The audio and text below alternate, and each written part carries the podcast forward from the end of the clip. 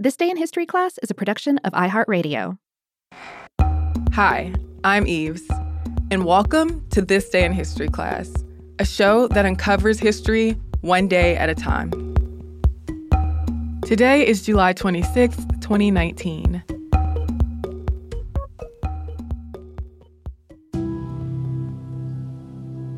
The day was July 26, 1887. Unua Libro, the first book to describe the international language of Esperanto, was published in Warsaw. Esperanto is now the most popular international auxiliary language in the world.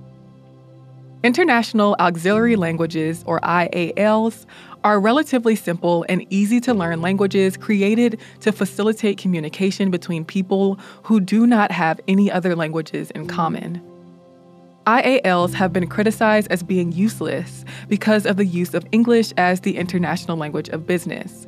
But IALs are designed to be additional, culturally neutral languages that people use to make international communication easier. Solresol, an auxiliary language based on musical notes created in the 19th century, was one of the first to gain widespread attention. In the late 19th century, the auxiliary language Volapük also gained a large following around the world. Polish physician and oculist L. L. Zamenhof grew up in what was then the Russian Empire. He saw how much ethnic and religious conflict was happening when he was growing up, including anti Semitic violence.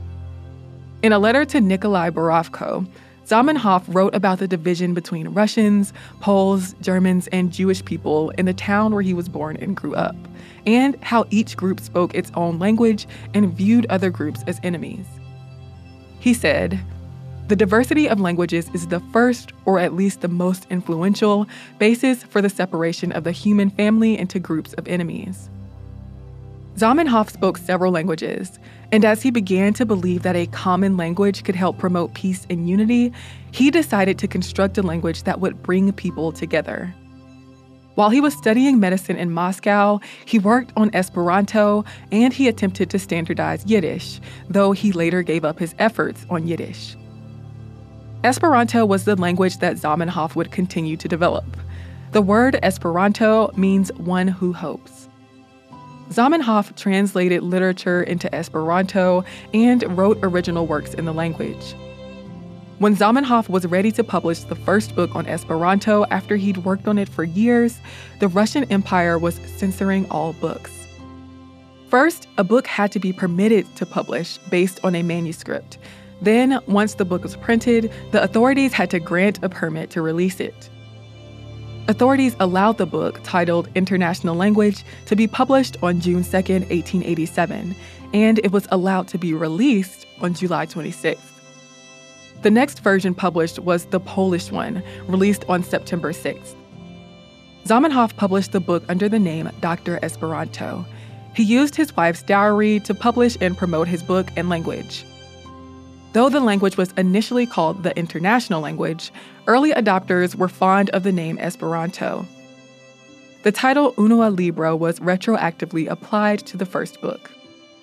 At this point, Esperanto was made up of about 900 roots and affixes that could form 10,000 to 12,000 words.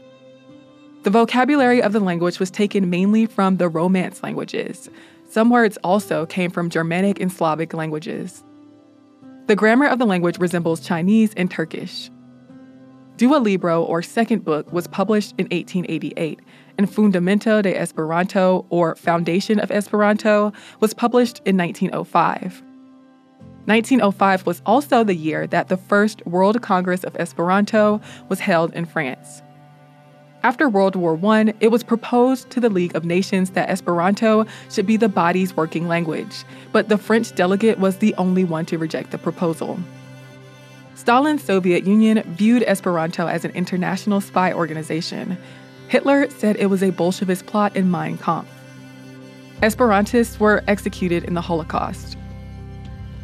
Italy, on the other hand, embraced Esperanto to a degree because of the similarities it had with Italian. Conscientious objectors in Britain during wartime, anarchists, and socialists in China and Imperial Japan studied Esperanto. Esperanto supporters have included names such as Helen Keller, Leo Tolstoy, and J.R.R. Tolkien.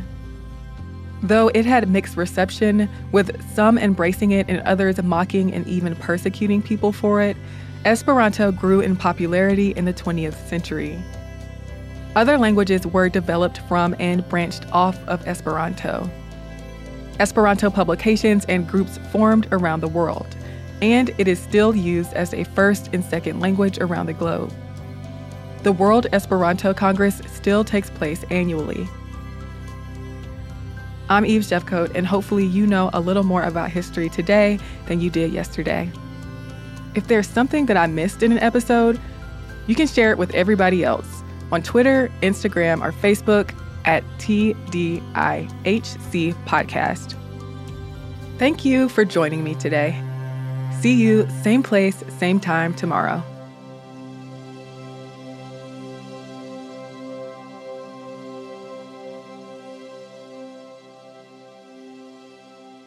For more podcasts from iHeartRadio, visit the iHeartRadio app, Apple Podcasts, or wherever you listen to your favorite shows.